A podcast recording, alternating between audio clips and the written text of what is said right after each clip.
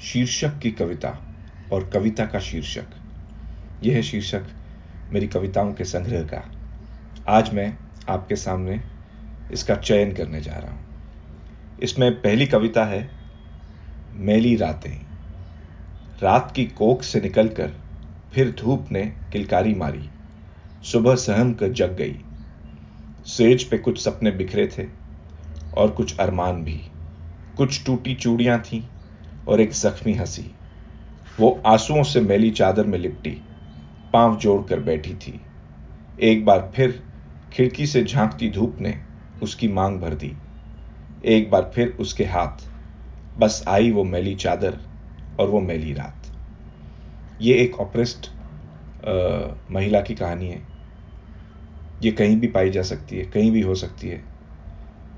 किसी के घर में, कहीं किसी ऑफ़िस में, कहीं किसी चाय की दुकान पे, किसी कोठे पे, हमारे देश में इनकी कमी नहीं है।